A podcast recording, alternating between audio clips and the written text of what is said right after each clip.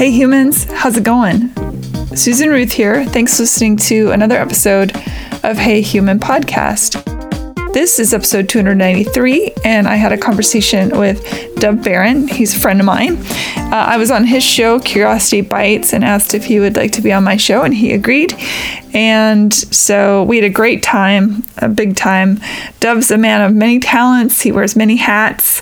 His mission is of service and helping people I, I think the reason he's on the planet is he's helping people figure out how to be their most authentic and best selves.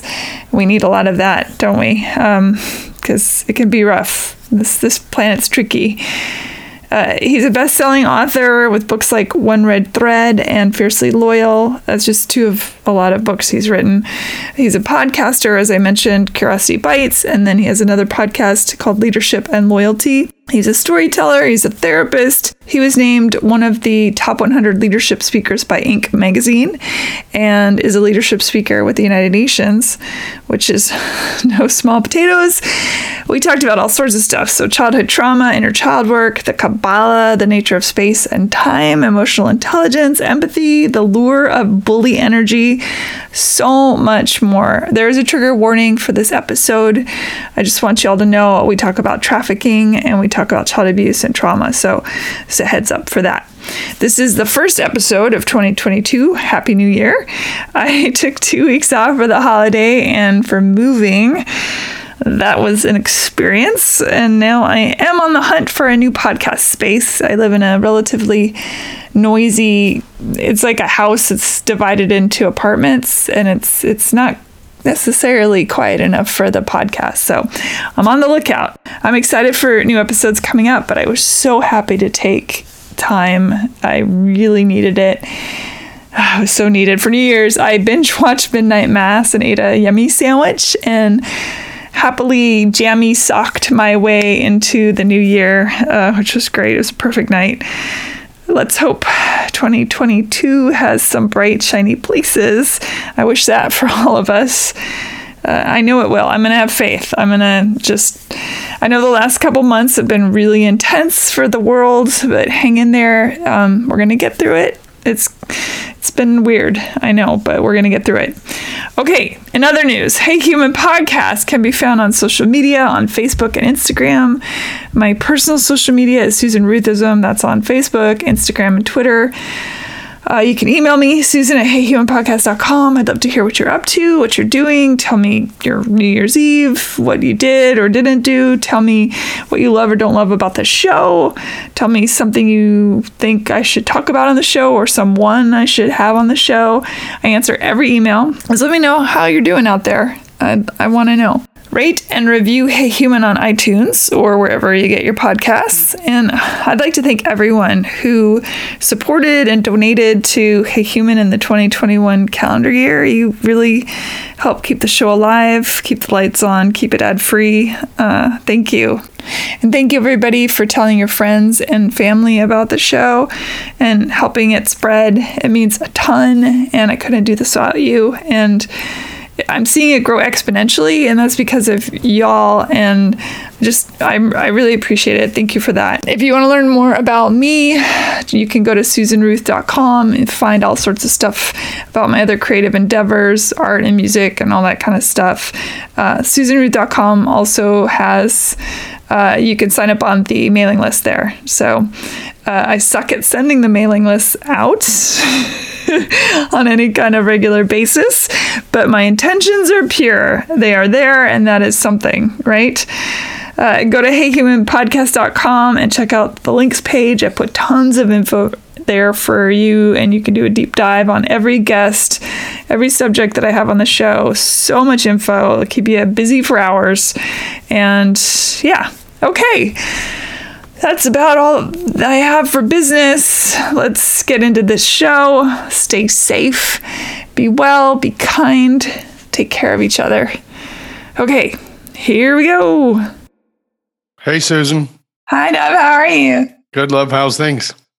You know, I just moved, so I'm unpacking and trying to keep my world. A carpet next to you? Yeah, it's uh, uh, Persian carpets that my grandparents got 100 years ago so you're using them as a sound uh, as a sound absorption right now. For now, yeah. There's Sure. a yeah. I live next door to a um, elder care facility, and it's entertaining to say the least. But they, there tend to be outbursts and things, and Really?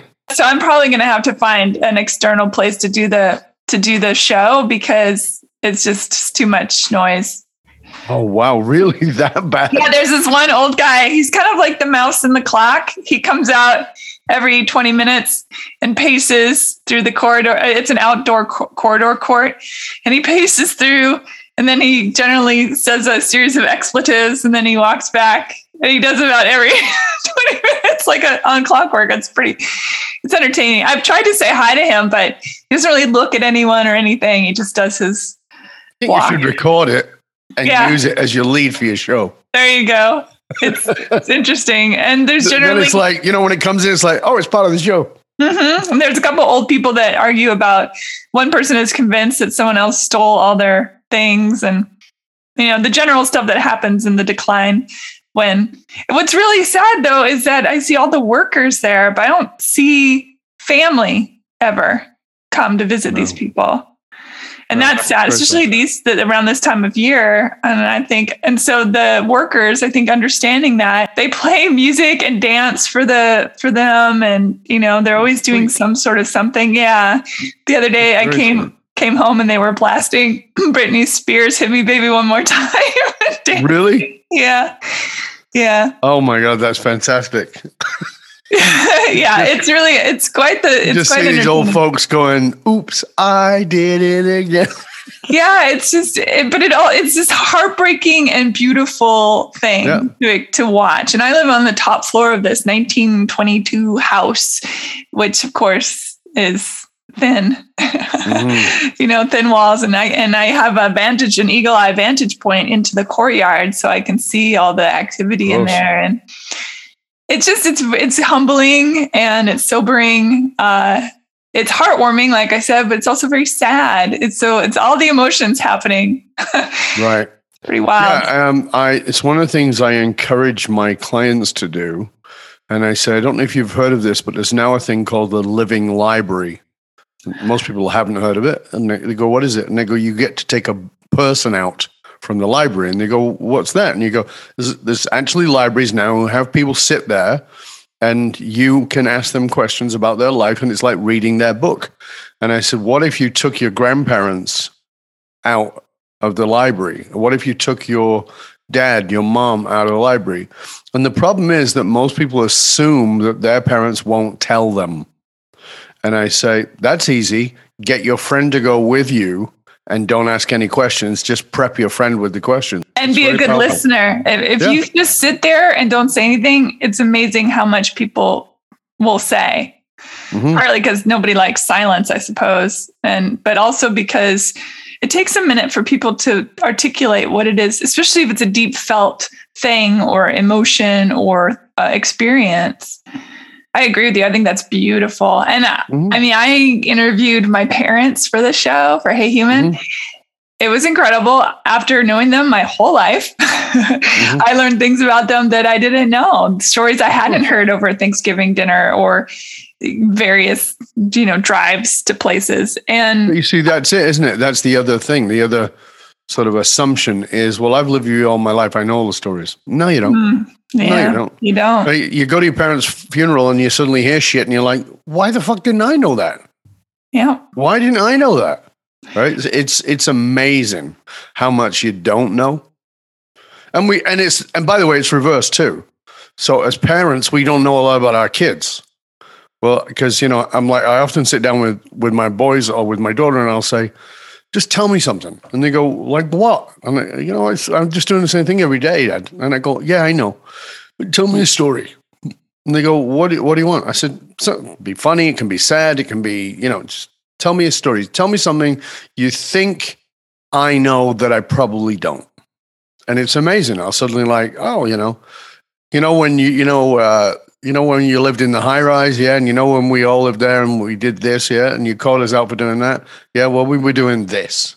Oh, okay. Now that's really funny because you're not nine anymore. That's really hysterical. At the time, that's pretty would have pissed me off for sure. But I'm glad like that's funny things to know.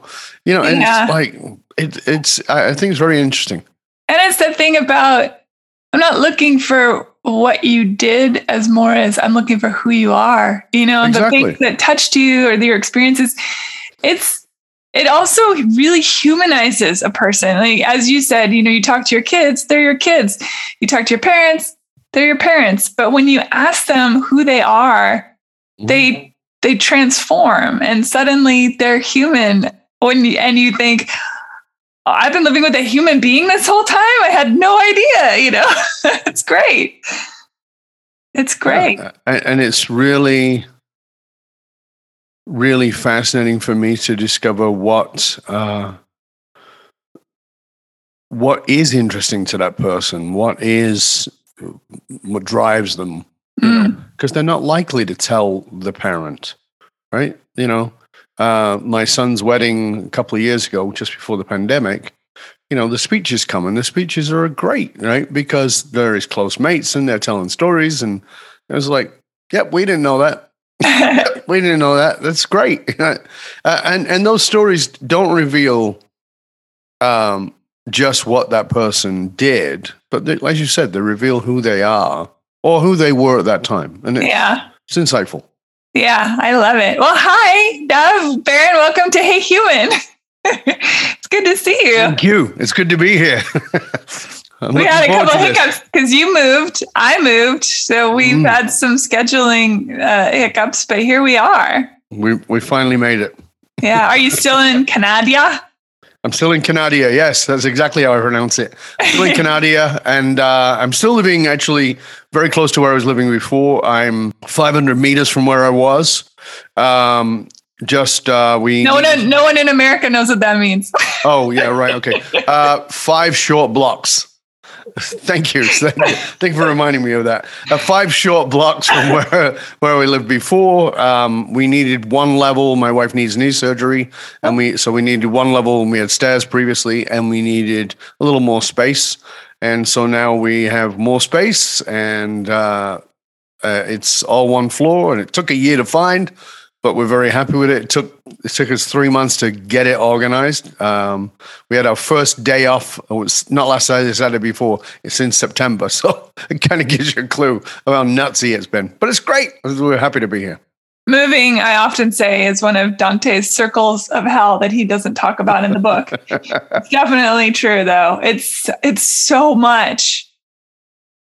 Well, I think that also, you know, people forget that it's extraordinarily stressful. You know, it's a stress we don't think about, but it's actually, you know, on the on the stress scale, it's in the top five.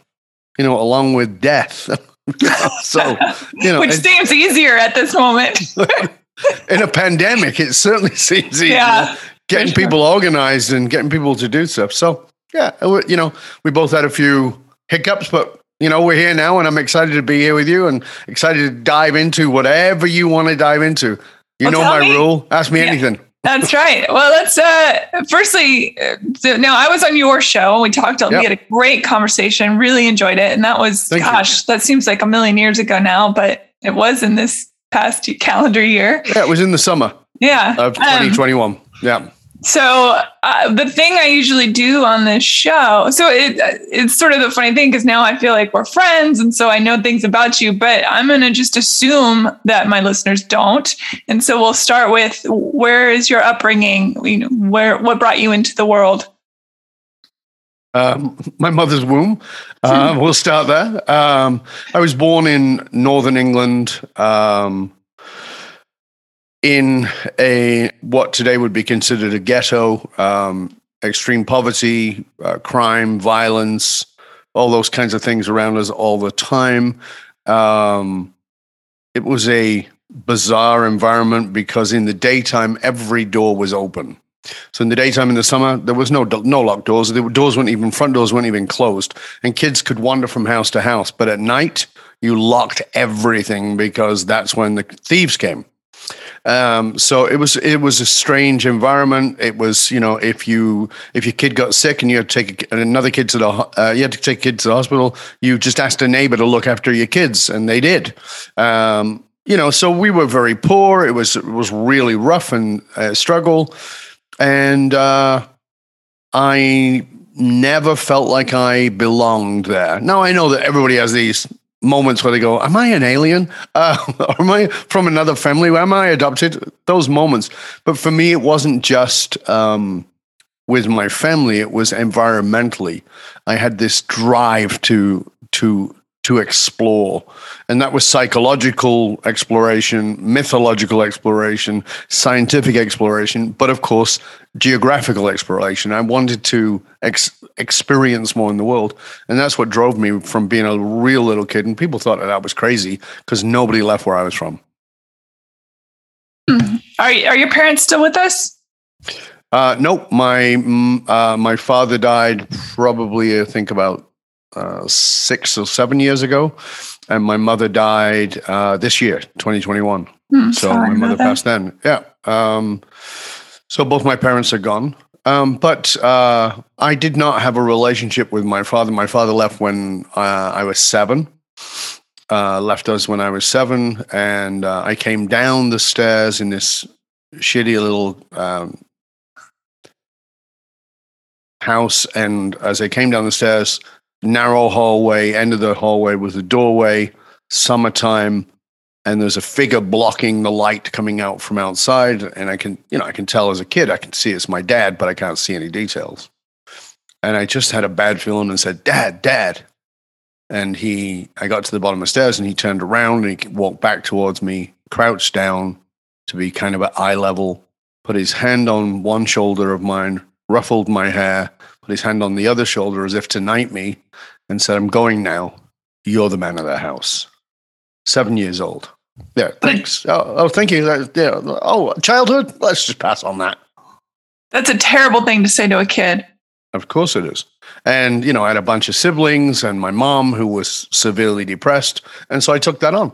I definitely took that on. And, uh, so my dad was gone from when I was seven. I didn't see him again until I was, I think, 13. Um, and uh, then only briefly. Um, he had gone, he'd moved away, he'd moved to another country. And so um, I grew up then with my mom and then later on with my stepdad, who I had a pretty horrible relationship with um, for some pretty horrendous reasons. And, uh, which I don't need to go into, but I can if you want to. And um, you know, so a bunch of siblings, my mom, my stepdad. Uh, uh, my mom's family didn't really talk to her because my mom is Jewish and she married out of the faith, and uh, and that didn't go down too well. And um, my my dad was uh, definitely my my father was very handsome and very charismatic,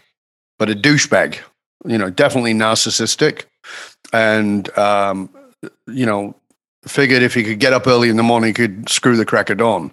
Um, so you know, everybody and everything was available to him. So.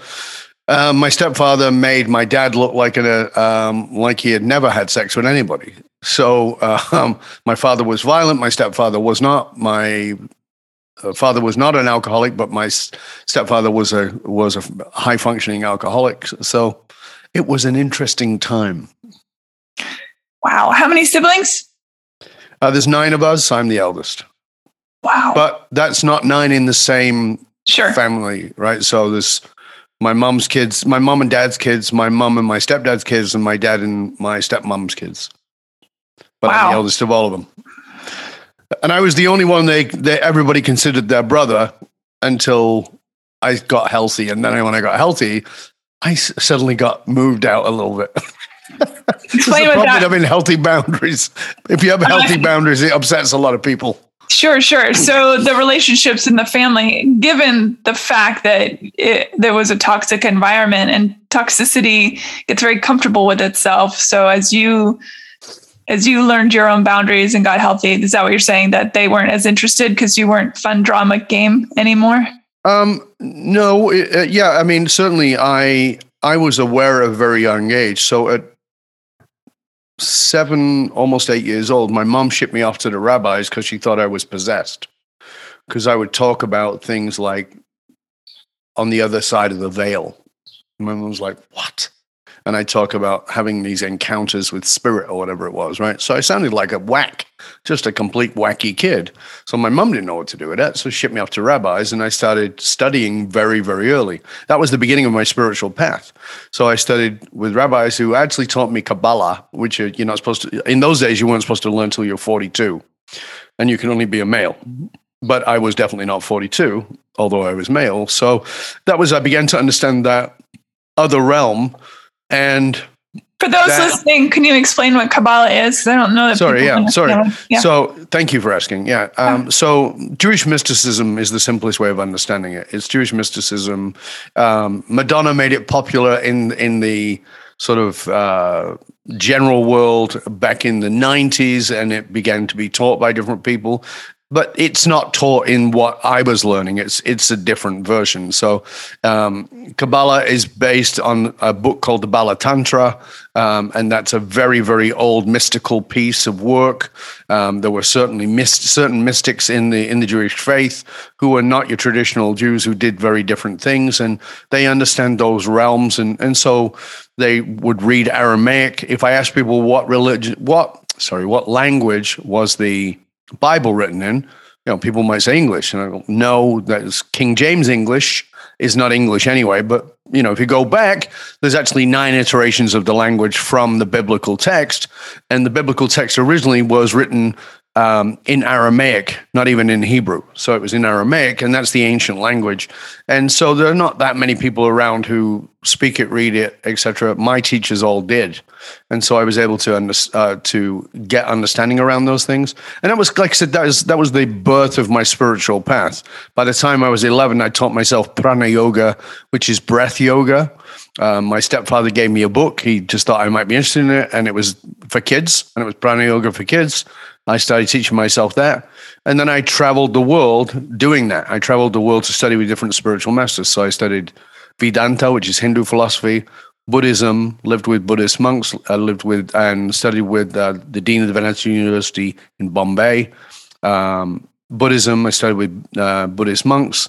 Um, the Tao, um, some others I sort of dabbled in, and then um, one of my great teachers was an Orthodox Catholic bishop who was also a Jungian psychologist who um, brought me into Jungian psychology. So you know, it was a spiritual path that led into a psychological path. When you say that when you were little, you talked about the veil. Mm-hmm. Were you getting visited? Did you see things that others did not? Did the rabbis yeah. understand that? Mm-hmm. Oh yeah. So. Um, the final straw for my mom was we were on a camping trip in Wales um, and in a tent. And so, you know, it, my mom and my uncle and my stepdad are playing cards in the tent, and I'm on a little sort of bed in the corner. And all of a sudden, um, while I'm asleep, I sit up and I go, you know, I mean, I don't know, you know, just I'm doing this language, right? And like, but sat bolt upright with my eyes open. And, you know, of course, freaked the shit out of my parents and my uncle. Totally freaked them out. You like, um, and the next morning, my mom asked me, uh, Do you remember your dream last night? And I said, It wasn't a dream. And I said, and she said, What do you mean? I said, um, I was on this long flat land. And she said, Oh, yeah. What was you, what were you speaking? And I said, Hoppy. And she goes, What's Hoppy? I said, I don't know. Well, Hoppy is Hopi, right? Um, and um, so that was it. Like, okay, time to be, yeah, before the head starts spinning and you start speaking to Karis, um, we better, we better, we better, uh, we better get you sorted out. So that was, you know, I was having those kind of experiences. And, and, and when I was a kid, even a little bit older, maybe 10 or 11, um, I was an artist and my art was in galleries by the time I was 10 or 11. Um, and so my mom, this was one of my mom's bragging rights. So if her friends would come over, she's got to sit down, Dov will draw you. I was like, and they're like, oh, okay. And they sit down and, you know, I would be halfway through and they'd be bored and they'd be like, you know, well, are you done yet? And I'm like, no. And they'd say, well, let me see it. And I didn't want to show it to them, but then I'd show it to them. And then they go, oh my God, that's so fantastic. That's brilliant. Wow. You're so talented. And I go, I'm not finished. Sit down. So now they're willing to sit, right? Because now they've seen it, that they're inspired. So they sit down and then they see the final version and they didn't like it. Always hated it because what I did was first I would draw their face, and as a kid, they would then draw what I saw as their soul. Ooh, and, I can see the shivers. Yeah, so often it was a pretty dark image. Um, I sort of mentioned uh, some of the things that were going on, but you know, there was a lot of uh, weird crimes going on that were around me all the time, including the fact that my stepfather was part of and maybe ran a pedophile ring. So his best friends were all fucking pretty dark individuals, right? So, uh, so I was drawing their souls, and that didn't go down too well. Okay, well, you just dropped a bomb. So, wow, that's very intense. Was were your siblings being drawn into that, or was were you because you were part of the family uh, protected from that? No, it was me and my sister. We were the two eldest we were we were part of it. Uh, my younger brother was. We don't think he was, but we're not certain. Um, then there is. Uh, we had another brother who had been removed from the home for reasons, and then uh, the next two siblings who lived in the house were my stepfather and my mother's kids, and they were untouchable. His own children were untouchable, but the eldest children that were. Ugh. Well, you know, think about it this way, right? I mean, here's here's this angel, this good-looking man with money who shows up, meets my mom, who was poorer than a church mouse, working three jobs just to try and keep the lights on. And I mean, really, right? Um, who we could be evicted at any moment every every week. That's how we lived um, suddenly this good looking guy with a job, with money in his pocket, um, uh, truck driver, had access to all kinds of goodies, and um, suddenly starts dating a woman who's just had another child. So she's now got four kids and takes it on. Provides her with nice clothing, and we've got lots of food in the house, and you don't have to worry about paying the rent anymore. He's angelic, untouchable so being untouchable meant that we, you know, uh, I'm, you know, we've asked my mom if she knew what was going on at close to the end of her life, I, and she said that she had suspicions, but she didn't want to face them. Uh, she never admitted any of that until the very end.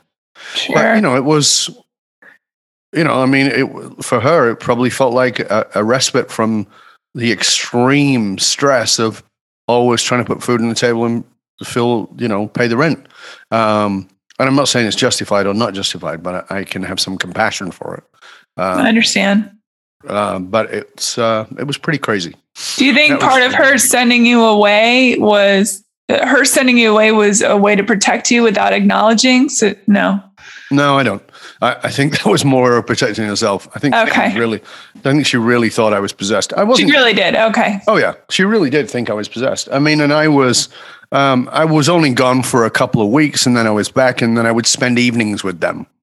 Right? Okay. And then I, and then as I got older, um, I didn't do. I wasn't away with them. I would do it in in school hours after school, directly after school, because I had to be home because I cleaned and I, um, even from being uh, eight years old, I had to learn how to clean and cook and do all those things, and because I had to take care of my siblings.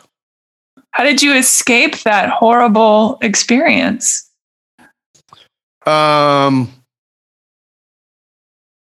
how did I escape it? Uh, well, I mean, when you're young, there's you kind of kids will do a lot because mm-hmm. they they love is love, even if it's hate yep. or violence or whatever. The child yep. is still desperately trying to get that love from their parent. Of course.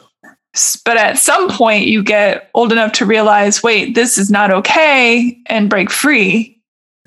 Um, so it's kind of um, no, it's not quite how it worked for me. Um, for me, first of all, as I said, I was a very odd child. I was interested in things that other people weren't interested in. Um, while my mates were watching cartoons, I was watching BBC Two. I was, um, and if you don't know what that means, um, it was the intellectual channel in Britain. Um, it was like uh, PBS might be, you know. So it had on Shakespeare and it had on documentaries and it had on, um, you know, those plays that were televised. And, and I just loved all that stuff. And I was an artist and I was into art and I would watch ballet and I would watch theater and, and loved science and documentaries. So that was the road. I, that was my kind of escape. And when I wasn't doing that, I was listening to music because I was a music nut uh, and I was hiding out in the in the cellar of the house painting um, with whatever I could find. So I'd use house paints and you know paint with whatever I could, uh, and so I would do that. So I was escaping a lot of the time, uh, and then. Uh, when I was 10 years old, I walked into the living room and I saw my mom crying. And that particular wasn't particularly unusual, but it was like, what's what's what, why are you crying, mom? I was very protective of my mom, and uh, she pointed at the TV set and said, "He's dead." So I looked at the TV set and said, "Who?" I didn't know who that was. I mean, it wasn't a footballer, it wasn't a TV star, it wasn't a movie star that I knew. Um, so, who is this?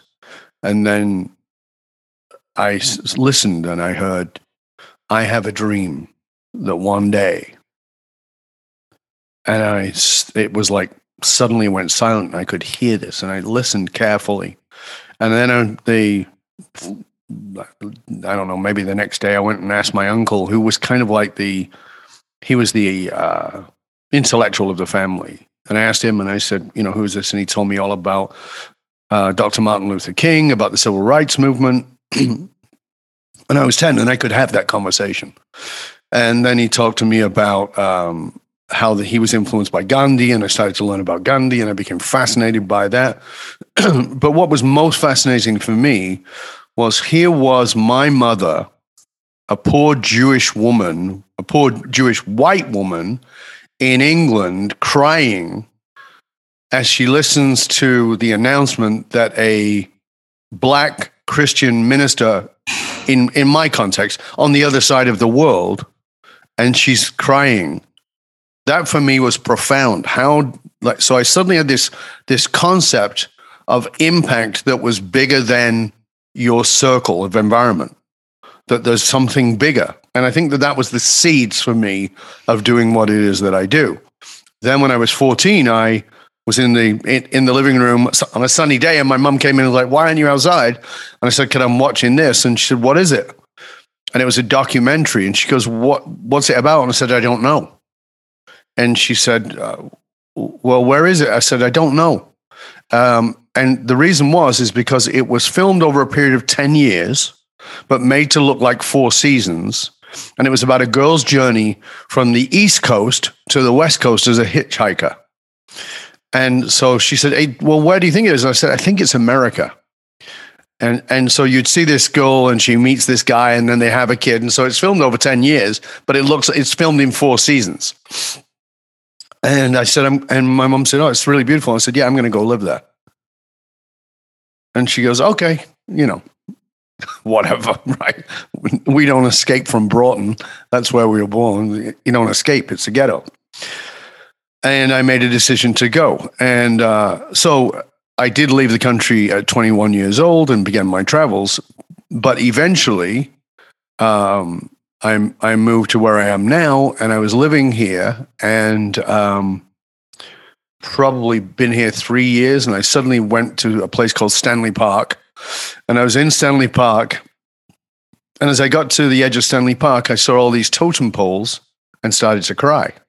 I was at a girl at the time, and she goes, "Why are you crying?" And I remembered that the end of that movie, that documentary, it wasn't America, it was Canada.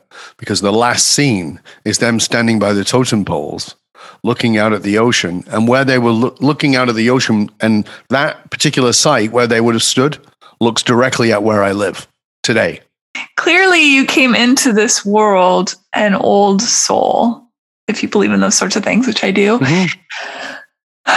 And that because of that, anything that you had to endure, I think about this with my own life, anything we had to endure as children, we had the capacity because we somehow understood that those things were happening to this incarnation of a person and not the spirit of the person. Mm-hmm. It's it's hard for me to explain this question, I guess, but do you think that that helped keep you from completely imploding along the way? That you did have this deep connection to all things and all timelines, it sounds like. You were aware of the experience of it. Mm-hmm. Does that make sense? I don't know how to ask this question exactly. No, I, I do understand where you're coming from. Um, you know, I'm I am a deeply spiritual person. I am certainly not a religious person by any stroke of the imagination, but I am deeply spiritual and not in a woo woo way. Um, but um, I'm also very scientific. Um, I studied a lot of different sciences. You and I talked about that when you were on my show, um, as well as quantum physics and psychology and neurosciences and all those kinds of very cool things that you love to study too um, along with philosophy and mystical things. Um, and you know, there's a there's a point where you have to you have to jump off from here's the evidence to here's the faith, right? And um, I would love evidence, hard scientific evidence of something after death. I don't have that evidence. Um, and part of my challenge with it is because I think that part of our challenge as humans is that we look at everything in the context of humanity as we know humanity. Now, let me explain that for a moment. So, what I mean by that is if you're going to examine something, you're going to have to look through the lenses you have. So, what are the lenses you have? You have a three dimensional reality, four dimensional reality. Okay. And then you have on top of that, you have a gravitational field. Okay. You have light within a very small realm of what light is. Um, so that's part of your reality. And you have something called time. Right. So, okay. Well, those are very fixed lenses. So let's start with a, uh, uh, an example and say, okay, um, Ouspensky talked about if there, if you, if you're a two-dimensional creature, so we're four-dimensional beings, and if you're a two-dimensional creature, and you and you're and you live at the bottom of a lake, and I jump in that lake, you as a two-dimensional creature will not see me. You will only see an outline of me because you can only perceive in two dimensions. So, is the other two dimensions that you don't see invisible, or do you just not perceive them? And so, if you now think about six, seven, eight, nine, and 10 dimensions of reality, then you go, hmm, so I can't perceive them doesn't mean they're not real. So that is how that works for me. So now when people ask me, they'll say, Well, do you believe in past lives? And I'll say, No. And they'll say, Oh, so you don't believe in reincarnation?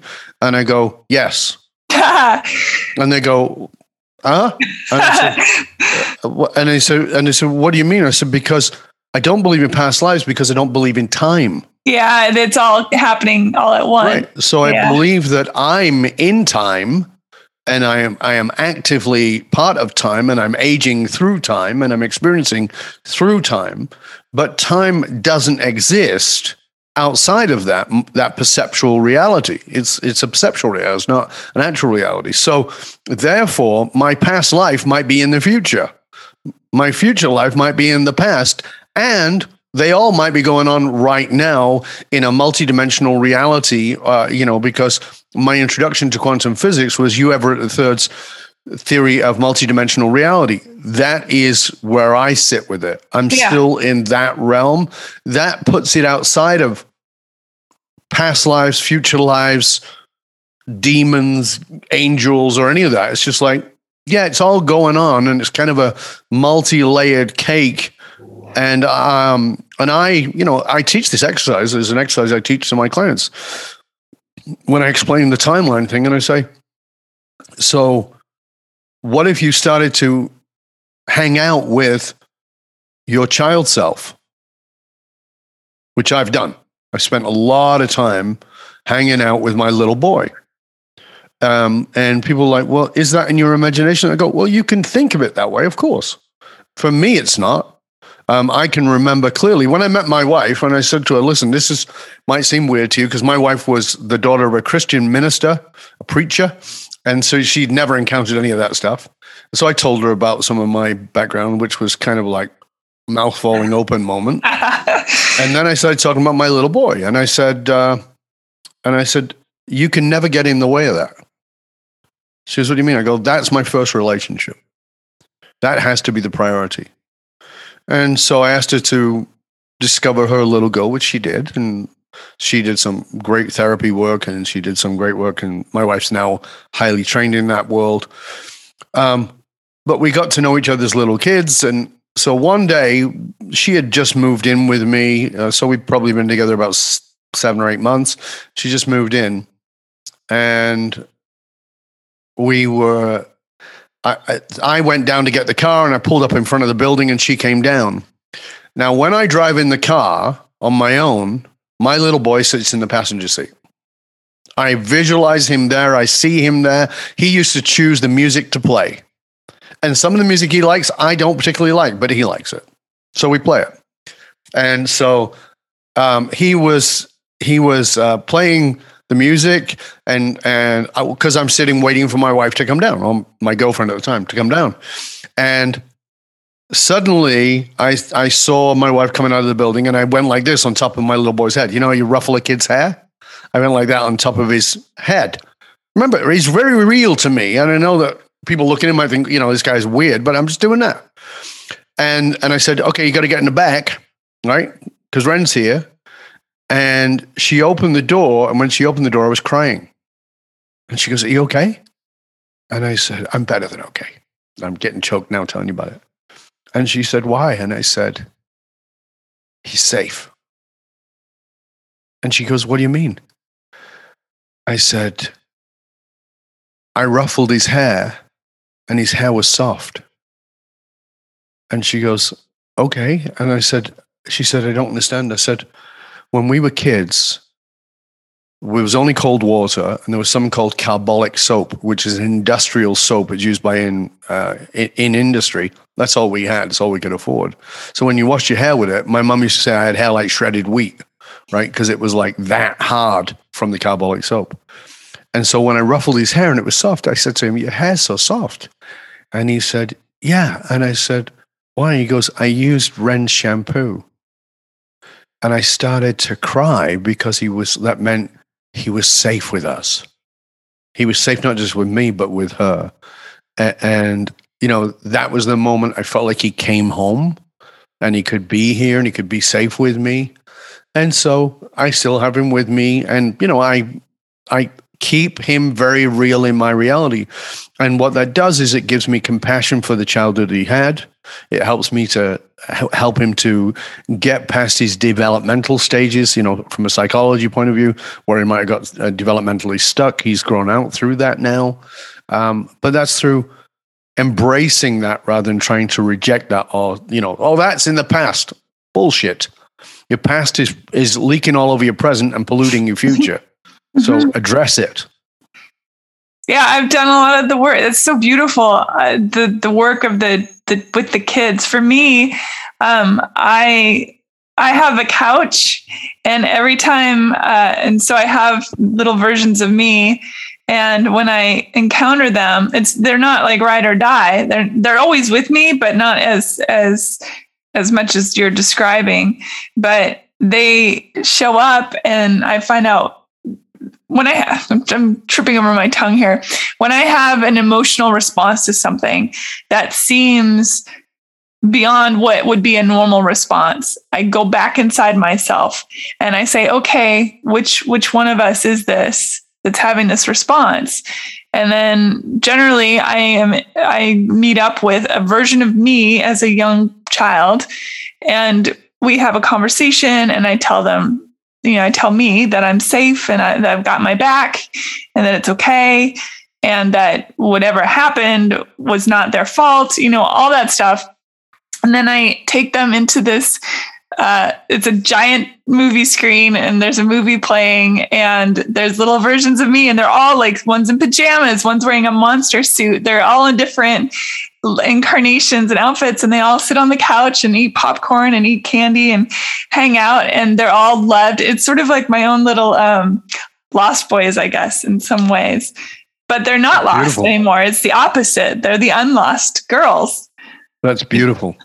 So I that, that, that, that is it's beautiful and and it's it's vitally important. You know, so in my work around emotional source code, you know, th- that child part of you, and you're right, it's multiples.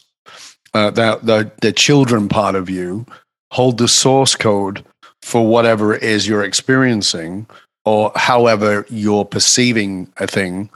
And by going to source, and that's not some woo woo religious idea of source, but that's the source of my emotional uh, bedrock. Um, I can find out the rationale that was real and is real to that part of me. Yeah. Right. And so that's, you know, so again, we get compassion for ourselves, we get compassion for others and develop, uh, you know, but it can only be done, can only be done with a deep sense of curiosity and so you know i mean you know it's it's right behind me in, in my on my screen but it's without curiosity i think my uh, belief is the world falls apart. All the uh. problems we have are just latent in the they're embedded in this idea that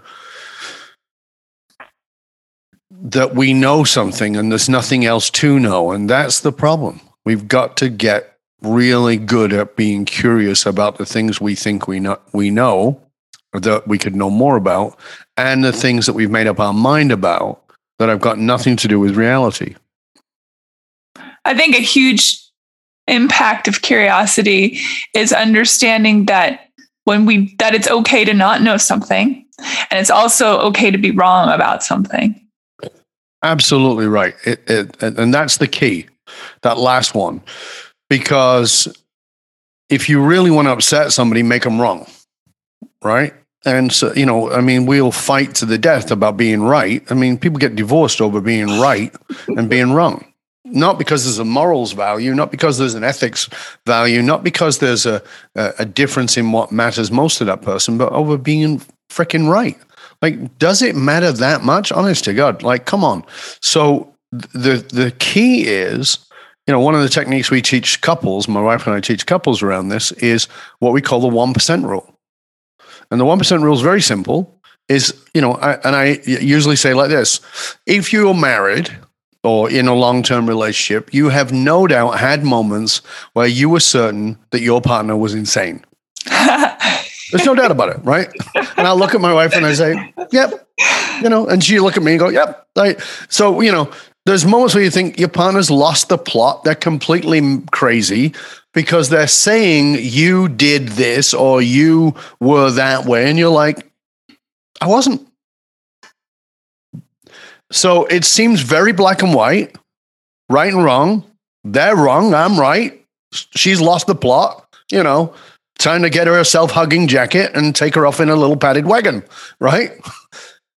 And so then you apply the 1% rule. And the 1% rule is what if she's 1% right?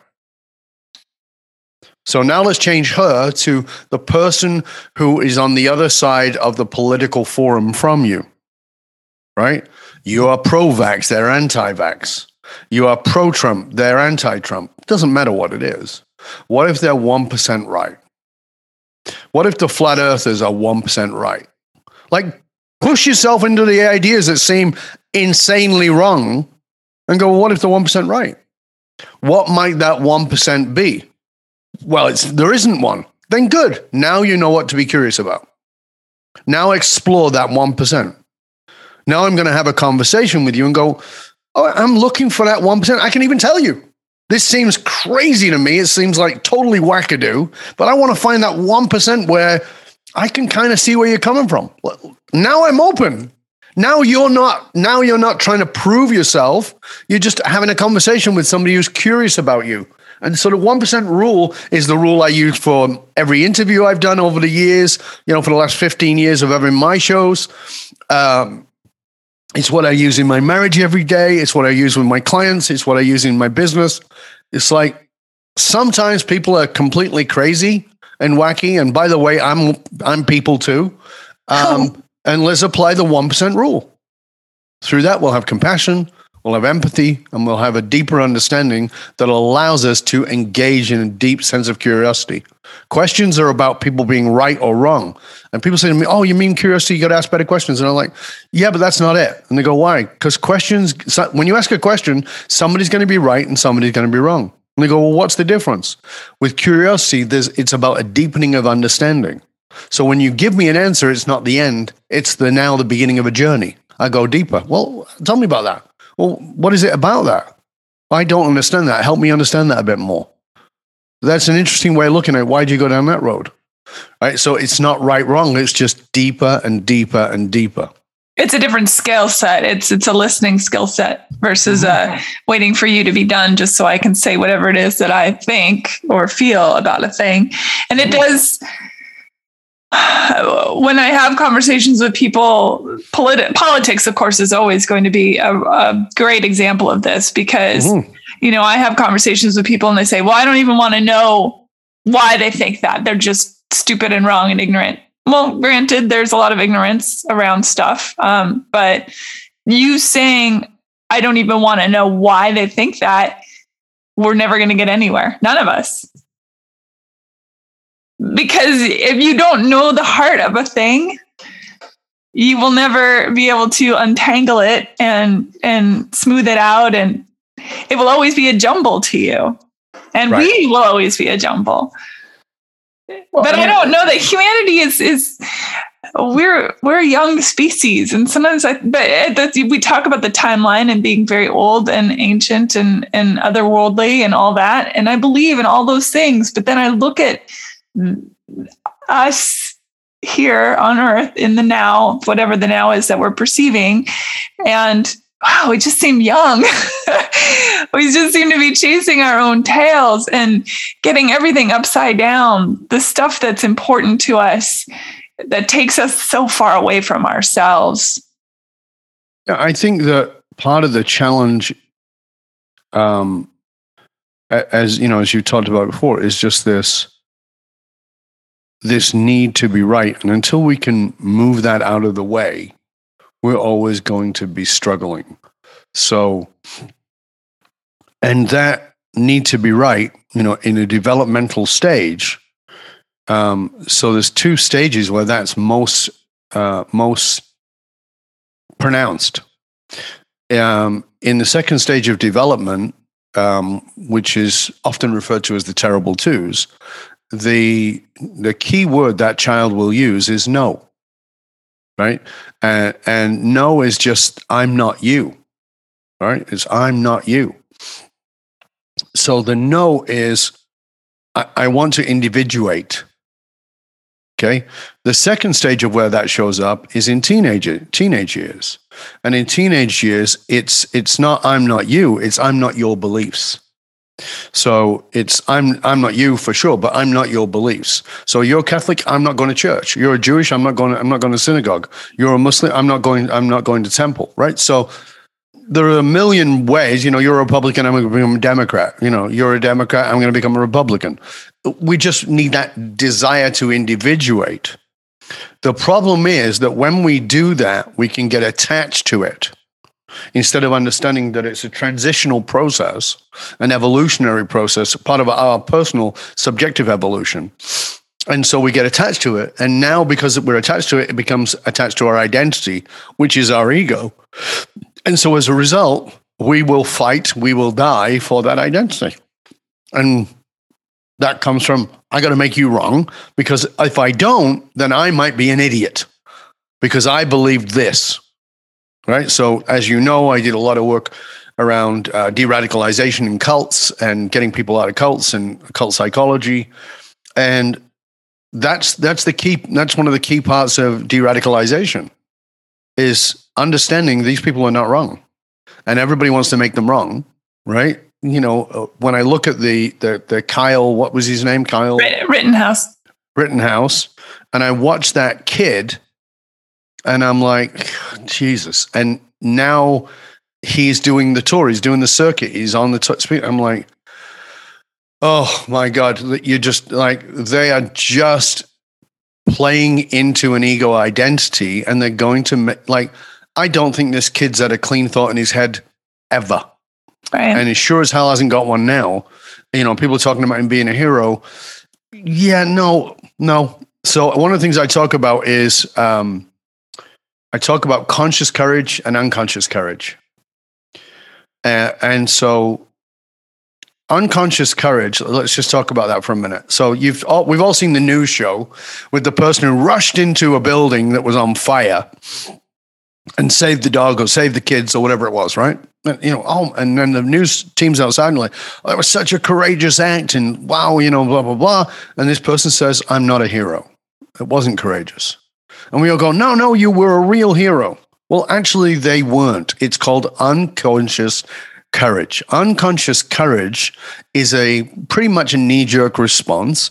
I'm not dismissing it. I'm in no way uh, demeaning it you know, it is a courageous act, but it's not coming from a place of conscious courage.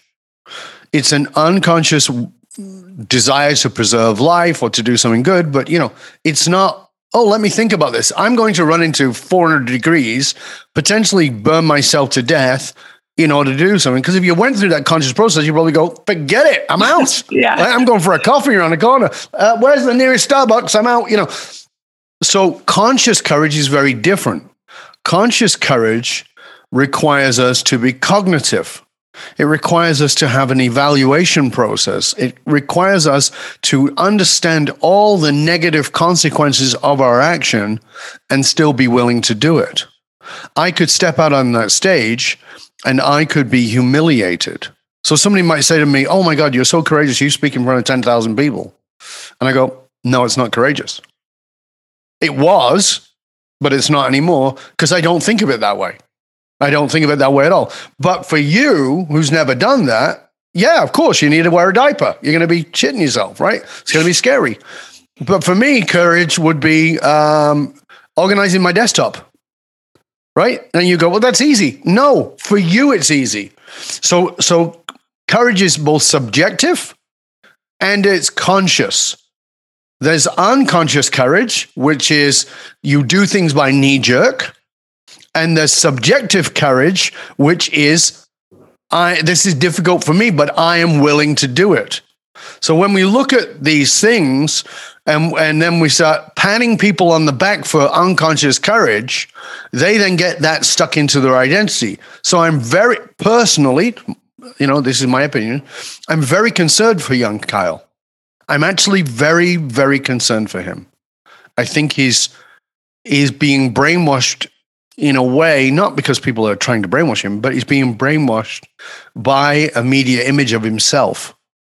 And it's like being a child movie star. Yeah, I was just going to say that child movie stars growing up talk about this. Yeah. Yeah. And that's the path he's on. And so for me, I'm like, you know, I can see Kyle seven, eight years down the road either being a full blown political loudmouth um, who is senator. a puppet. Yeah. right? Uh, you know, it was, it was a senator and a puppet yeah. um, who has never had an original thought in his life and is just regurgitating and doesn't even know it's not his until he, until he hits that wall, whatever that wall is. Or he suddenly hits that wall and then goes, okay, drugs and alcohol are the answer. Like, because I got to find an escape route. Um, so I'm very concerned for him. I am very, very concerned for him. A lot of the people I see in politics today, for me, because of my understanding of it, I just see traumatized children. I talk about see, yes, what think what you some people are on the Trump team, some people are very much not on the Trump team. I am not on the Trump team. However, mm-hmm. when throughout all of this, do I I I see this tiny sad, broken child. That's all I see when I look at him. Mm-hmm. And I've often said through the past six years, he challenges my empathy bone to the very limits of its existence. He really does. I don't have to like him, but I do understand what's going on there. Do I think that gives it a pass? No. Do does it make me agree with it or anything like that? No. Do I support that stuff? No. But I I have empathy for the broken child that is just wailing, crying. And it's so interesting too because I know to make fun of him, they they did those big Trump baby balloons and I was like, wow, that's ironic because they're seeing it in one perspective, but I'm actually seeing him as a, a child who probably wasn't touched a whole lot, probably didn't get told that he's loved a whole lot. And it's not hippy dippy. I mean, these are this is science. Children need touch, they need affirmation, they need love. It, yeah, it I, makes them. I, it turns them into sociopaths. You know, I mean, well, that's I, reality. I I wrote a piece called um, "Decoding Trump" years ago before he got elected. Um, we spoke about uh, Trump briefly when I was talking at the UN about the, uh, about the radical right and what was going to happen. um, and I've written several pieces about him. And uh, the challenge is if you step back away from the political uh, opinion and you look at the history of the man, and I've studied him extensively. Um, so, first of all, if you go back into family of origin, into his source code, then you see that his father was a narcissistic sociopath and very cruel, very, very cruel individual. Um, and Donald, um, if you look at the childhood stuff, Donald was the most sensitive of all the children. You he can see that now, but you can see that now in him as an adult. People are like, oh, he doesn't care about anything. I'm like, oh my God, I've never seen somebody care so much about so much. Right. So he was the most sensitive of all the children. His older brother, brother Fred, who was his father's, you know, next in line, Fred Jr., um, had a dream, and the dream was to become a pilot, right? And uh, you know, and his father described that as being a bus driver in the sky, completely demeaned it, and wailed on him, um, physically beat him, and emotionally uh, and verbally like the level of emotional verbal violence that rained down on Fred that turned him into an alcoholic um, was insane. now, on top of that, Donald, being the sensitive kid, would get shut down and not touched um, every time he was emotional in any way, shape, or form. Um, the mother was terrified of the father, so she never showed affection in the father's presence. The father never showed affection. So Donald learned to shut it all down. Example when his brother died, people say, How could you possibly go to the cinema? He went to a movie. When the announcement of that Fred Jr. died, he went to a cinema. Why wouldn't he? I, people, I'm like, people say, why would he do that? That's terrible. I'm like, uh, why wouldn't he? And they go, why? It's a dark theater. He can go and have a cry. It's probably the only place he felt safe to have a cry. So he has been trained into narcissistic, sociopathic behavior yeah. Um, and the problem with that is because it's in his source code, he's now done exactly the same to his own children, right? So the sensitivity has been knocked out of them. Don Jr., when the mother and father divorced, Don Jr. had wanted nothing to do with his father because he knew that his father raped his mother. His mother wrote about it. Um, she got but paid out to retract that statement, but she did say it. And Don Jr. believed her, and he would have nothing to do with his father. Well, who is Don Jr. now? Right? It's the same path. So it's a very, very interesting thing for me to look at it non politically. It's nothing political about what I just said. What I'm talking about is child psychology. I'm talking about attachment theory. I'm talking about neuroscience, and I'm talking about psychology. That's right. All those things are sciences. You can go look them up, right? And so that's what creates a Donald Jr. Now, uh, Donald C. Uh, Donald and then Donald Jr. Now, if you add to that um, a bunch of wounded kids hanging around with a bully, which is what he's become, who hangs around the bully? Right. Well, the people who are afraid of being bullied. So, as a quick example, in my own life, I was in my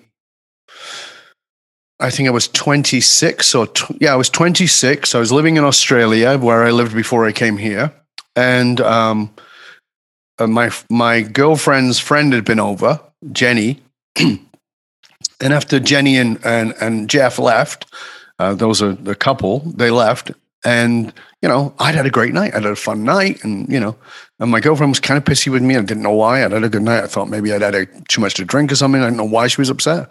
And the next day, she says to me, "Jenny's not coming over again." And I'm like, "Why? I don't understand. What's the matter?" She goes, "You're really upset." I'm like, "But I really like Jenny. She knows that. We're always laughing and joking together." She goes, "No, you're not." And I said, We asked. I see her laughing. She goes, No, she's afraid of you. I go, What? She goes, You really hurt her feelings and she's afraid of you. I, I, I don't understand. I cannot understand.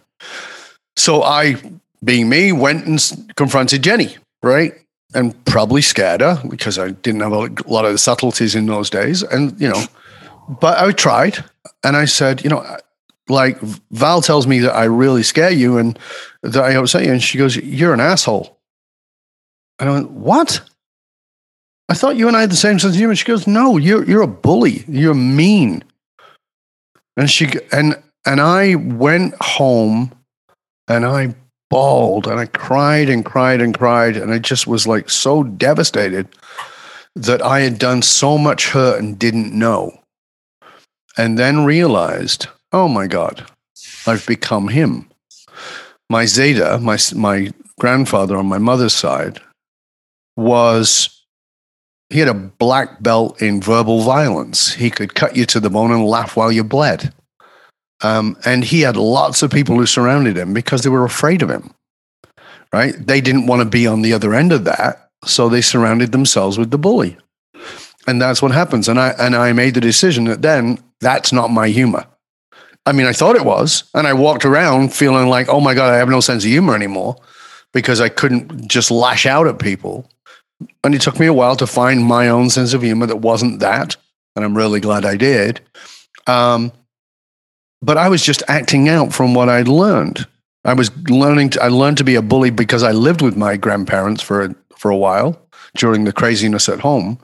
Um, and that was when my mom helped me get out. Um, so I live with them. But you know, I went from the frying pan into the fire, a different kind of fire for sure. Right. Um, it's the hurt but, people hurt people. Yeah, but you know, in fairness, um, my grandfather was way kinder to me than he was to anybody. Uh, and the reason for that is because I was wicked smart. And so when he throw shit at me, I whip back. You know, at 10 or 11 years old, I would whip stuff back at him. And he and he liked that, right? Because I could stand up to him, particularly as a kid. So he was much nicer to me, but I'd watch him just thrash my uncle, who was nine years older than me, and just eviscerate him. He'd eviscerate my grandmother and anybody else. And, and so that bullying was out of his insecurities. He was now bullying everybody else. So now, if you've got a bunch of wounded kids who happen to be in the Senate or Congress, hanging around with a bully, what are they going to do? They're going to imitate the bully so he doesn't turn on them. And these are the same people who, prior to the bully's arrival, said, This man is disgusting. He uh, doesn't uh, represent this party or what we stand for. And now whatever he does is golden. Well, of course it is, because they're afraid of the bully. And what's more is they've inspired a bully mentality in, in their constituents and so bullies are gathered. Uh, so those who feel that that little bit of a, a repressed uh, anger and rage, and they want somebody to bully, they hang out with the bullies, and so and those bull, the bigger bullies hang out with the big bully, and so it's a bully situation. I agree one thousand percent. Thank you. Yes, you're welcome. but you know, but I do. I think it's exactly what it is, and and it, it's that thing is that I can hide underneath the wing of the broken bird because my wings are broken. And if I'm hiding under the wing of the broken bird, but that bird has such a sharp beak that nothing can come near it, then I'm safe, you know? And it's it's so sad. The whole thing is so sad. And every once in a while I think someone's gonna someone's gonna stand up and be like, nope, and then that person will be strong enough that all the bullies will then or all the people that are being protected by the bully will turn and go oh we'll go over there. But i haven't seen that happen. I don't know. It's happened in little glimpses but nobody has stuck to it. Well liz cheney's done it. She's done it. True.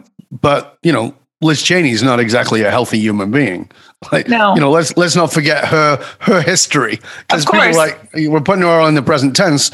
You know, um, it would take a but, Trump to do that, though. It's interesting that it's a Trump that stands up to a Trump because, in it just again, politics aside, we're just talking psychology here. It's it's the only person really that could have done it. Yeah, I mean, you know, the truth of the matter is, there's a much bigger global picture here that most people um, have not even considered. Well, I think know, of so, Putin as the biggest bully of them all. right. So you've got uh, you've got uh, Putin certainly is a great example of it, but you've also got Bolsonaro in Brazil. Mm-hmm. You've got Rod, uh, Rodrigo. What's his last name? Uh, in in the Philippines. You got Kim Jong Un. Uh, so you've got you've got him, and then there's a bunch of them all over. Hungary's leader. Mm-hmm. You know, you've got um, the Boris rising isn't great. Boris isn't great. You got the rising right in France that is coming up so fast um, that, um, that Macron only just beat them out. Right? You've got the rising right in Greece. Right? And so, what is this? All of this is there's a socio-economic process that's going on that people are not paying attention to.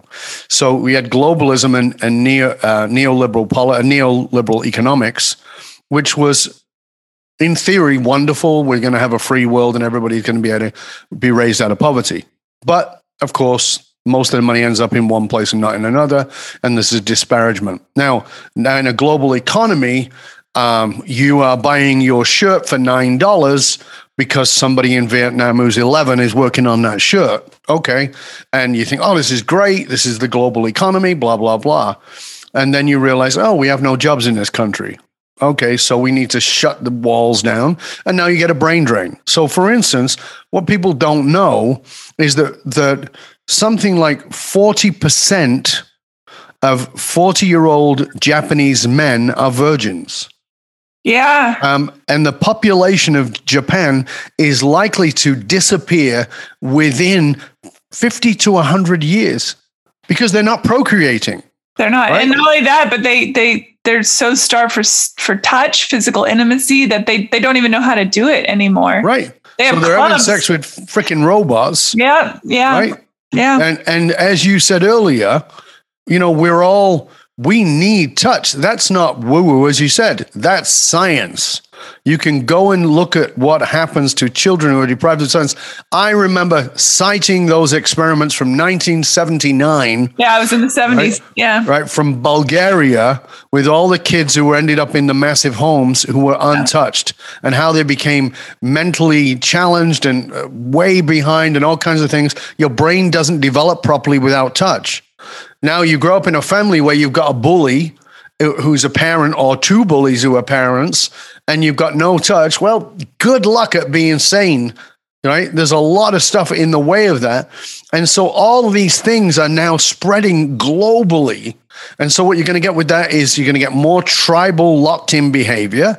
As you get more tribal locked in behavior, more protectivism, right? Aside from anything else, you're also going to get a brain drain. So let's look at how many people received the Nobel Prize who were American over the last 20 years. There's a lot. A lot of them got it. How many of them were born in America? Very few. well, what do you do when you got a brain drain? Right? Because now you're American who came in from Persia or uh, from Iran, or you're American who came from India or Pakistan or one of those quote shithole countries. Suddenly you don't have that brain power, and now you've lost your economic edge because that's your economic edge. Oh, well, now what do we do? Well, well, we'll all move to the metaverse. Great. In the metaverse, what are we doing? Well, I'm having sex with my partner in the metaverse who is so hot and maybe looks like a Japanese anime, um, but is actually a bricklayer from Brixton in London. Um, and there's still no touch going on, but I think I'm in a relationship and my brain is not functioning properly because I'm not getting touch and I'm not going outside and I'm staying inside and I'm not moving. I mean, there's so many moving parts that are moving at high speed, far greater high speed than they were even as little as 20 years ago. Yeah, it's terrifying. The whole metaverse thing, that that was to me a death knell. I thought, oh God, humanity really has jumped the shark when that becomes but I mean things like Second Life have been around forever, right? And people have again those sort of uh, those player games where you're immersed. Uh, I don't know, maybe they're called immersion games, but where you're in it for months at a time, and people have died playing video games because they never even sit up from their from their consoles. It's right. bonkers. It's so bonkers. Well, yeah, we've we. I mean, the the key to it all is that we need to understand that our greatest resource is our humanity, and and that means to actually give a shit about each other. But and but in fairness everybody, that is difficult because I know because I came from it.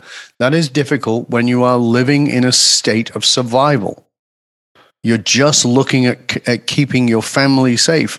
And if everything around you is reiterating threat, yes, then you're in survival mode all the time. You're in the limbic mammalian brains the entire time. It's been carefully curated. We are constantly given a barrage of be afraid, be afraid. And I, I don't care if it's about COVID or the enemy or communism or socialism or the right or the left or somebody's blowing up something or break-ins or the thing is is you go outside and people smile at each other when you walk by them. You know, people are inherently I think there is more good in the world, but good doesn't sell. And we are broken. Humans are broken. We we all come with trauma. Mm-hmm. You can be in the best family in the world, and I'm still going to be able to go. I could probably find some trauma in there somewhere. You know, it's it's in it's in a it's inescapable on a planet with 7.8 billion people to not feel horribly alone.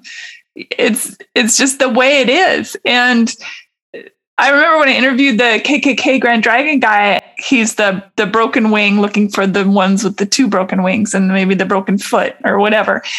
And hate feels like love, anger feels like love, anger feels like hope, hate feels like hope. Yes. Yeah um, anger feels like hope because um, it's a sense of having some connection to a state of power in That's your right. powerlessness.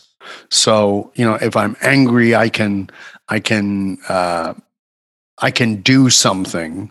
I can go somewhere. I can, you know, um, rather than being passive. And and I, by the way, in my work, I'm always looking for that. I'm looking for that, but I'm looking at how to transform it not how to I want to tap it to transform it, of not course. tap it and go into it. Right. But you know, you know, we know this from psychology, and I teach this even in in my marketing psychology work, which is if you don't have an enemy, nobody's getting on board. That's one of the things that Trump did brilliantly. Absolutely. He found an enemy and he stayed to it. And and and and here's the other thing for people to understand around this is, uh, you know, we talk about how Trump has divided the country, but division creates connection. And people are like, well, isn't division the opposite of connection? No, no. No. So let, us just take a moment and just consider one example, just one example. Yeah. Uh, Trump was elected, and in, in November, in January, a million women put on pussy hats and marched on Washington. So I asked in an interview, I said, who is the most powerful influencer of the women's movement? Who has the, been the strongest person to bring them together? And, you know, glorious time and blah, blah. No, Donald Trump. Yeah. Because they had a clear enemy. And so the enemy is important because we're most of us too lazy to get off our asses and do anything about it until it's serious enough. Right? You know, I'm I'm waiting for women to unify, which they've not, around the Roe versus Wade thing. It's still pretty passive for me. When I think about all those women who marched on Washington, and I go, okay, well, where's the Roe versus Wade march? Where, where is that? You're talking about women's rights, and and okay, where's the action? So clearly, they're not pissed off enough about it yet, and here's why: it's not real. Just like climate change is not real, it's only real when it hits you. Where I live in Vancouver, one hour from me, less than an hour, 45 minutes from me, is a place called Abbotsford. It's it's in a flat and it got flooded with crazy weather. They had to evacuate a city, and that water went across the number one highway that goes from West Coast to East Coast Canada. You know, we're talking about a city. We're not talking about a little village, city. In the summertime, we had we had towns that literally disappeared because of the fires. They they got incinerated because of the fires. And in the in this winter, we've had cities that have been completely flooded. You can argue that there's no climate change, and I and I have to say I, I think you're pretty much an idiot. Now, if you want to argue why there's climate change, I have no problem with that. So you want to say it's man-made or it's not man-made? I can listen to both those arguments, but you can't ignore the evidence that there's more hurricanes, more floods, blah blah blah, whatever it is, more droughts. So let's just go to that for a minute and go to okay. How many people changed their mind about climate change when their backyard got flooded? Nothing's real till it's real. So the Roe versus Wade thing is real if you're in Texas, but it's not that real if you're in Portland. It's not that real if you're in California. It's not that real if you're if you're in some other state, New York. So it's like, eh, whatever. And this is the problem. Human beings are brilliant at justification. and we mostly can justify, I think it's our number one skill. We can justify anything. I wrote about it when I wrote about what I called the good Germans. The good Germans of Germany, when Hitler and, and the, uh, the right were rising in Germany, how many good Jewish Germans who owned businesses said, eh, it'll blow over. This is a Meshuggah, he'll pass by, it'll be fine. Like Germany's a good country, this is our home, it's been our home for hundreds of years, we'll stay in. And those people went to the camps. How many good Germans who were non Jewish who said, yeah, but you know, this will pass by. It'll go away. No, nobody's gonna. We'll we'll take care of our Jewish friends. You know, we don't feel like that. And those people ended up giving service to the Nazi Party. And if you see the letters, and I've read these letters, they are mind blowing from guys who worked in the camps as soldiers. You know, um, hello gertrude. How are you today? You know it's been a hard day here. You know please give my love to you know in the name of the children tell him i hope he's doing well at school. You know very normal. Uh, you know it, you'd be really proud of me uh, today. We had 700 extra units come in that we had to process but we all did it and we all we all stayed online and we made sure that we got through our workload. Units are people coming off trains that are going to be executed. But it's all very perfunctory. How do we do that? Because human beings are brilliant at rationalization. That is our that is what makes us survive, but it's also our greatest downfall. Yes. Yeah, as long as it's happening to someone else, then it's okay. I well, even, even if it's happening to us, you know, you're shooting a heroin in your arm. But I used to hang out in the back streets of Vancouver. That was part of my work as a human uh, and I would go and sit in the alleyways with drug drug users. And they go, "What? What do you want?" And you know, uh, uh, I'm not here for anything. And I just sit. I'm just here to talk to you. And, I, and uh, what are you doing? Are you going to preach? You know, church? No, no. I'm not here to judge you. I'm just here to have a convo. And I'd sit and talk with them. And I'd say, "How long have you been doing heroin?" And you know, I know, 20 or 15 years or 10 years or whatever. And I go, how do you feel about that? And you go, do you think I don't know this shit will kill me? Of course I know this shit will kill me. So I said, well, how do you do it? Well, if you know the shit's going to kill you, how do you do it? Well, it's better than the pain I'm in. Mm-hmm. We are masterful at justifying anything. Yep.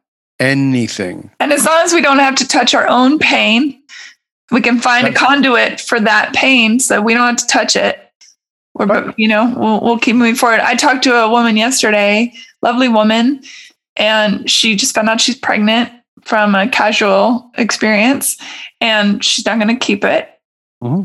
and i said well thank god you live in a state where you can make that choice freely mm-hmm. and she yep. said oh my and she her response was Oh my God, yes. And from now on, I'm going to donate the hell out of all those places. And right. I like, that's great. Real. and I thought to myself, I was like, I wonder why she didn't donate beforehand. you know, and, and it's exactly what you're saying. Yeah. Right. Yeah. Because it's not real till it's real. Yeah. Poof. So okay. Not real till it's subjectively real. These are all my favorite kinds of conversations. And I love knowing you because I know that we will dive into the deep end of the pool instantly, which is great. I want to, uh, let's talk about like your podcast. Let's talk about your work. Uh, explain to everyone your life's mission now as we see it. Um, well, my my personal purpose is to impact the lives of those whose name I will never know and who will never know my name. So it's it's got nothing to do with my ego. Um, it's got to do with connecting people to their soulful purpose in life by accessing their emotional source code to discover the anatomy of meaning for them, subjective anatomy of meaning. So the work that I do is with individuals, it's with companies and organizations, and even with nations. I can show them what the emotional source code of a nation is. Um, because the person who controls the meaning controls the crowd. So this is how Trump did what he did. He controlled meaning. So if you interviewed the people who this is an example of uh, national source code. So if you interviewed the people who uh, marched on January the 6th, uh, 2021, uh, and marched onto the Capitol, it's easy to say, well, they were a bunch of crazies. But that's not true. I'm, I'm certain there were some crazies in there, but, but that's not saying that everybody was a crazy. So how did they get people to do that?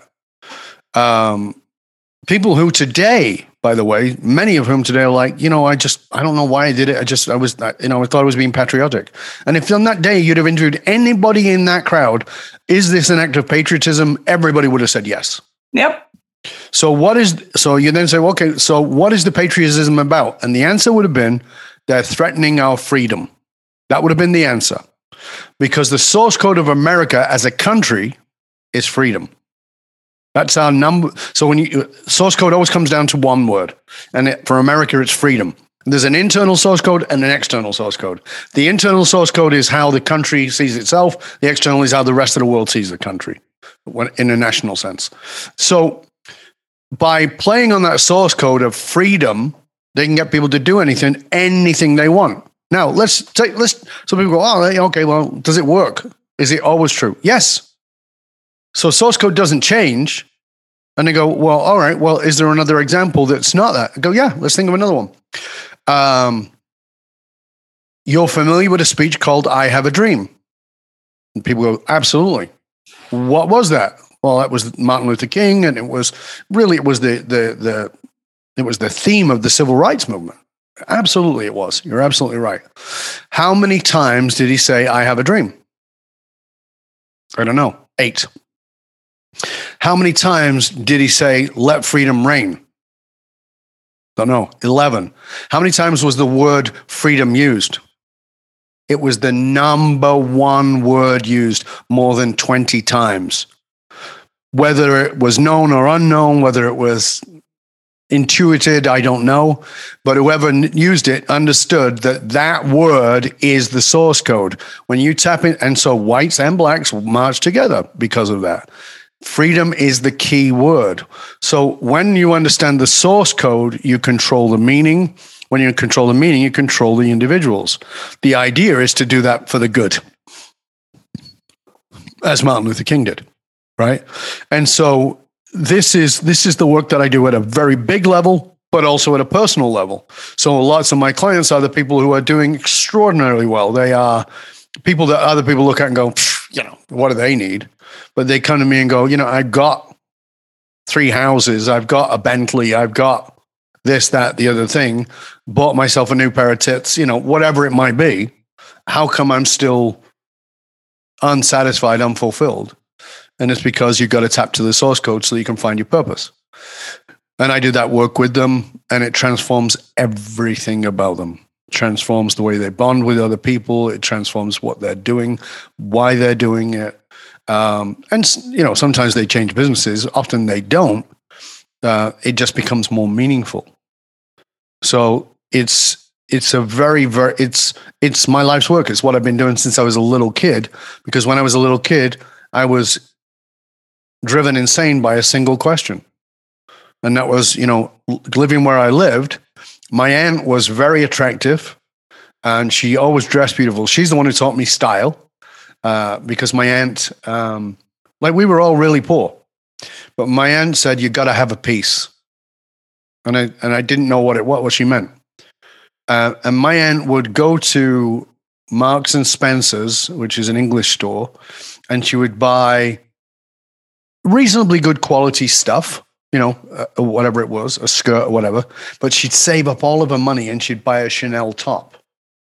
And so she'd have a piece, which is the Chanel top, and then she'd pair it with things that were much cheaper, but it always looked like the whole outfit was expensive. So she taught me that that whole thing around um, how to present that image and i would look at her and she was she was very attractive and very well dressed and she would date these absolute losers you know who would steal from her who would beat her you know all the shit that would go down and i'd see her and i'd see my mother changing boyfriends when she was single and i'd see my mom's friends doing the same thing and i kept thinking why do these smart people, you remember I'm a kid, right? Why do these smart adults keep doing dumb shit? That was like, so I became fixated on why do people do what they do, even when what they do doesn't make sense. And moreover, when it doesn't make sense to them looking back. And that was that was the seeds of me searching out what is emotional source code. What is the emotional source code for individuals?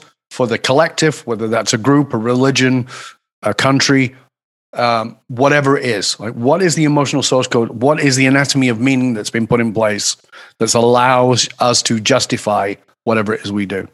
So that's the work I do, and I. And every it. person, every person has a different source code, correct? Everybody has their own subjective source code, but then we have collective source code. So think of it as concentric circles. So in the middle is your subjective source code. Your subjective source code sits inside the familial source code. The familial source code sits inside the communal source code. The communal might be where you live, but it might be a faith, which sits inside a national source code. Mm. Right. So they're all layered in. And the impact is on the level of re- relevance being given by the next circle to the circle outside of it. So if eh, so if if I'm so connected to my family that I have to take on their values, now I've connected that one into my own. If my family is so connected to our religion, then that it becomes part of my own. If my religion is so connected to my country, then that becomes part of my own. Well, that's interesting then. So in this work, let's just let's say I'm a fanatical whatever pog let's just make up a word that's my religion sure. i'm a pog sure. and and i'm fanatical about it i would i would blow up buildings for my pogness i was raised in a family of pogs my whole town are pogs you know so how do you find an individual source code when i've been piled upon by the, that's all the identity i've ever known how how does one find their self in that it's a great question. And there is, of course, a subjective personal one inside of that. And the only way you can find that is through the excavation of meaning through experiences. So by showing, holding up the mirror to say, what if you, this thing happened to you?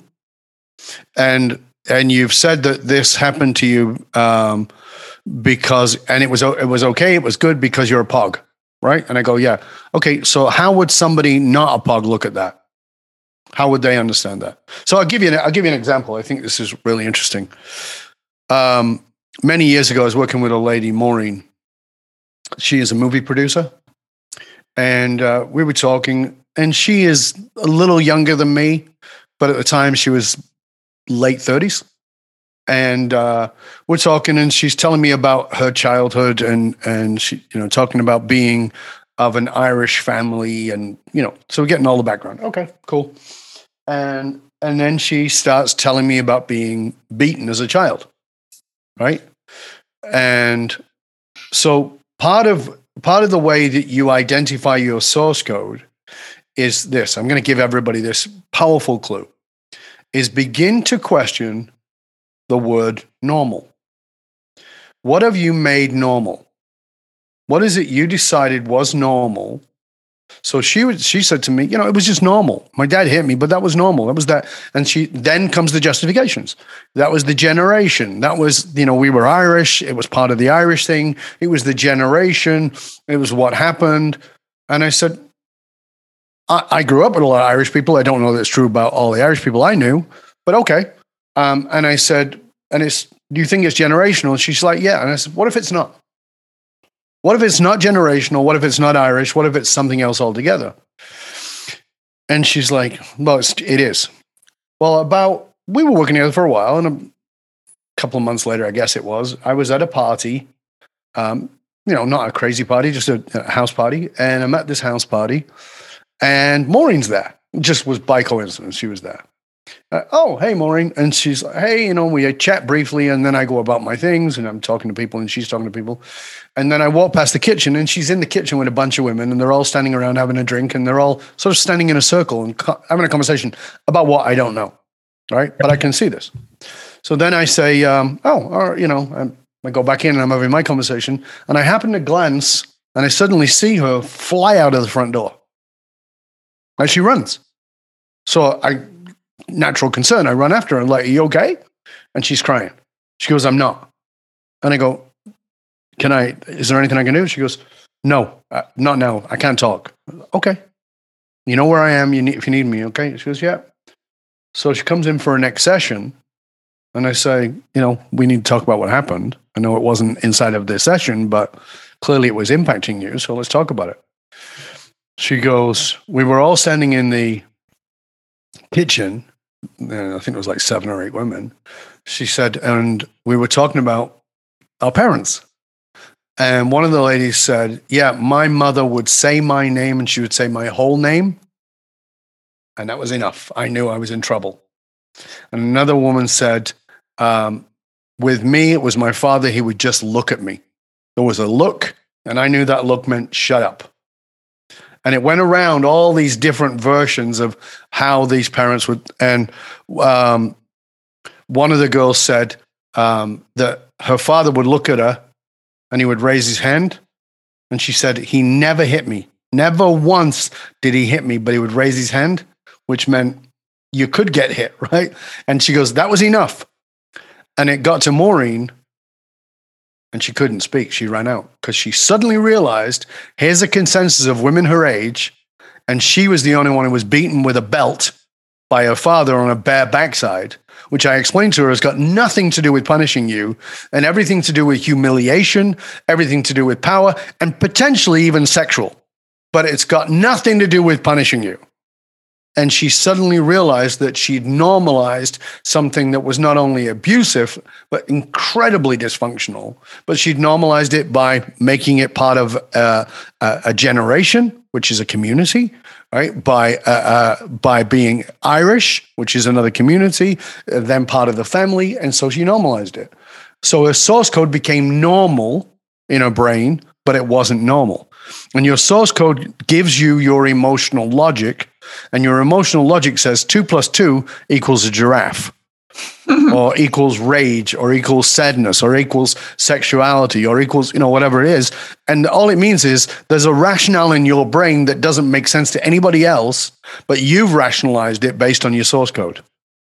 Wow that's incredibly powerful. It's powerful work to do. I love the work but you know the people i do it with it's insanely transformational. what was your aha moment though? I mean, how did you this is not I mean, I get it. We we dig down into layers and all that kind of stuff, but this seems very specific. It is.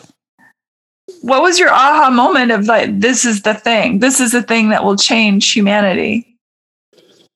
Um, well, you know, we talked about at the beginning that I'd been on the spiritual path mm-hmm. and um, got really sick of meeting spiritual people who couldn't get their shit together. I couldn't hold a relationship, couldn't make any money, couldn't do well. So I was like, okay. So I started studying psychology and Jungian psychology, um, and absolutely adored that. Still adore it. Um, but I became a therapist, and we're like, people just want to piss, moan, and whine. Like this is no good. It's not better than than the you know the the spiritual dinglings. So I got spiritual dinglings, and now I've got piss moan and whiners. Forget that. So I started studying the psychology of excellence, which today is called leadership, and I start looking at people who were incredibly successful, and there I met a bunch of soulless individuals, uh, and that's not true. I'm not saying that's true. I'm saying that's who I met right? Were people who were kind of emotionally devoid, void and and spiritually void, and were just driven. You know, they were Gordon Gekkos of the world, trying to get more and more success. And I went, well, this, you know, th- this isn't it. There's got to be a way that these things come together. In '83, um, I stumbled into quantum physics, as I talked about earlier, and and I love that sentence. By the way, I stumbled what? into quantum physics. It's just a I great did. sentence. uh, in a secondhand bookstore, a book literally fell on my foot, and I could read every other page because one page was in mathematical equations, which I didn't understand. Not that I do anymore. Uh, I do now, um, and the other side was in English, even though it was academic English. I could read it. A book so, fell on your foot just randomly. Yeah well, I went up to get a book. I was like, "What's that?" And, pull, and another book fell out, and I never even took the other book out. I pushed the book back, and that was so. It was clearly for me. Mm-hmm. Yeah, exactly. Um, and so then I started studying the quantum physics, and then um, in understanding the spiritual side, the psychological side, the driver side. Um, now I started thinking about this larger realm of quantum physics and how um, everything is nothing and nothing is everything and everything is expansive which quantum physics for me was a was a scientific way to understand a lot of the spiritual teachings i'd had. It suddenly uh, became part of the same thing. Um, and then looking at what i became fascinated with stress. I was very stressed all the time and I wanted to understand stress. What makes people stressed? And what was fascinating for me was my business partner, Phil, uh, would not get stressed at all about the things I got stressed about. And suddenly, working with him as my business partner, I suddenly realized that stress was subjective because I'd have fights with him. Why aren't you upset about this? He goes, because it don't matter. Like, you know, and I'd be like, I, I am right. this does matter. And so it became, you know, totally in the be right mode and realized in my early 20s there that I'm like, damn, why am is he not stressed? So I started looking at that. And so I started the very early things, early understanding of uh, neuro, neuroscience and neurochemistry and started to really inquire about how neurochemicals work and wanted to, like, nobody was really talking about cortisol. Mm. But I, you know, I was reading about neurosurgery that had gone on in Canada um, I was reading uh, under Wilder Penfield that was breaking breaking science. Um, then started studying uh, nutraceuticals and how certain uh, supplements you could take would pass the blood brain barrier and could change cortisol levels. And so I became obsessed with learning all that. And and by the way, in all that, I'm still in therapy. I you know, so I started in put myself in therapy at 19 and I kept going. So I'm like, th- certain things are just not working about this process. And, and it's because it's, they were using generics with me. Well, this means that. No, it doesn't. Don't mean that to me at all. And they thought I was being a smartass. And I remember sitting with a therapist and saying, I hope you're really good. And she goes, Why? I said, Because I'm really good. And she goes, What do you mean? I said, I'm a therapist. I studied all these different things and I can run circles around most therapists. I need you to be better than me because we need to find out what's subjectively driving me. And she and, and I went to her because she was a feminist. And I said, and I got shit with women, clearly. So, you know, I'm not holding on to good relationships. So, you know, and she came at me hard, but she made me look at my subjective drivers. And from that, I suddenly realized, oh, okay, there are generalizations and you can put people into those categories. But as you get to that, you have to then go subjective. And that was when I went, oh, there's a code. What is the code? That was how it's, and so that was the moment. Wow. Incredible. Mm-hmm. Fuck, I could seriously talk to you for hours on end. Tell people how they can find you. Thank you. Uh, you can find me, just go to dovbaron.com. That's my website. That's the main site. Uh, if you Google my name, D O V B A R O N dot com or D O V B A R O N, Dov Baron.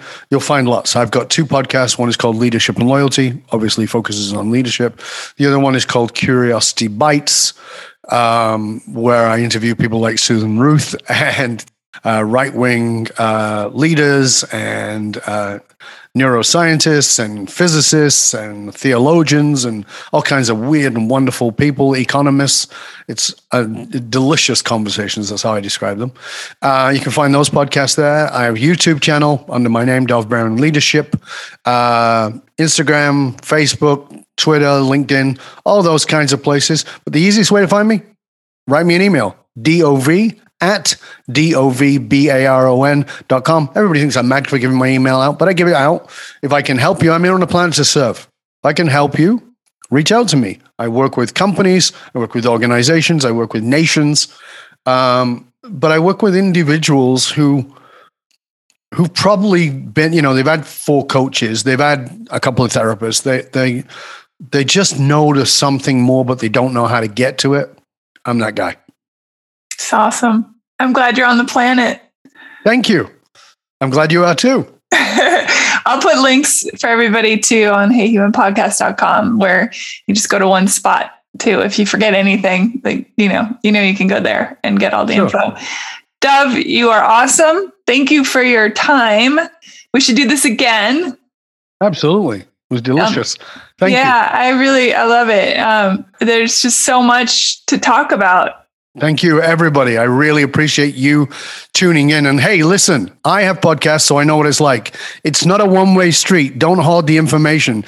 Get out there, share this podcast with everybody else. If you got something out of it, then somebody else is probably going to get something out of it. But more than that, write to Susan and tell her what you got out of it. In fact, go on wherever you're listening to, rate, review, subscribe, and then share the show with everybody you know. Because listen, there's a lot of work goes into these things. Yeah. And you know, it's kind of one way and we feel like, yeah, does anybody benefit? We want you to. And the only yeah. way we're going to know that is by you letting us know. So write to Susan, tell her what you got out of the show. You can tell me what you got out of it. If I can help you, you can write to me, but subscribe, review, rate, and share it out with others. It's important. It makes a difference. Don't hoard. This is an abundant universe, so share it out. Amen. Thanks, Dov. I appreciate that. Thank you for listening, everybody. Bye. Rate and review Hey Human on iTunes or wherever you get your podcasts. Happy New Year.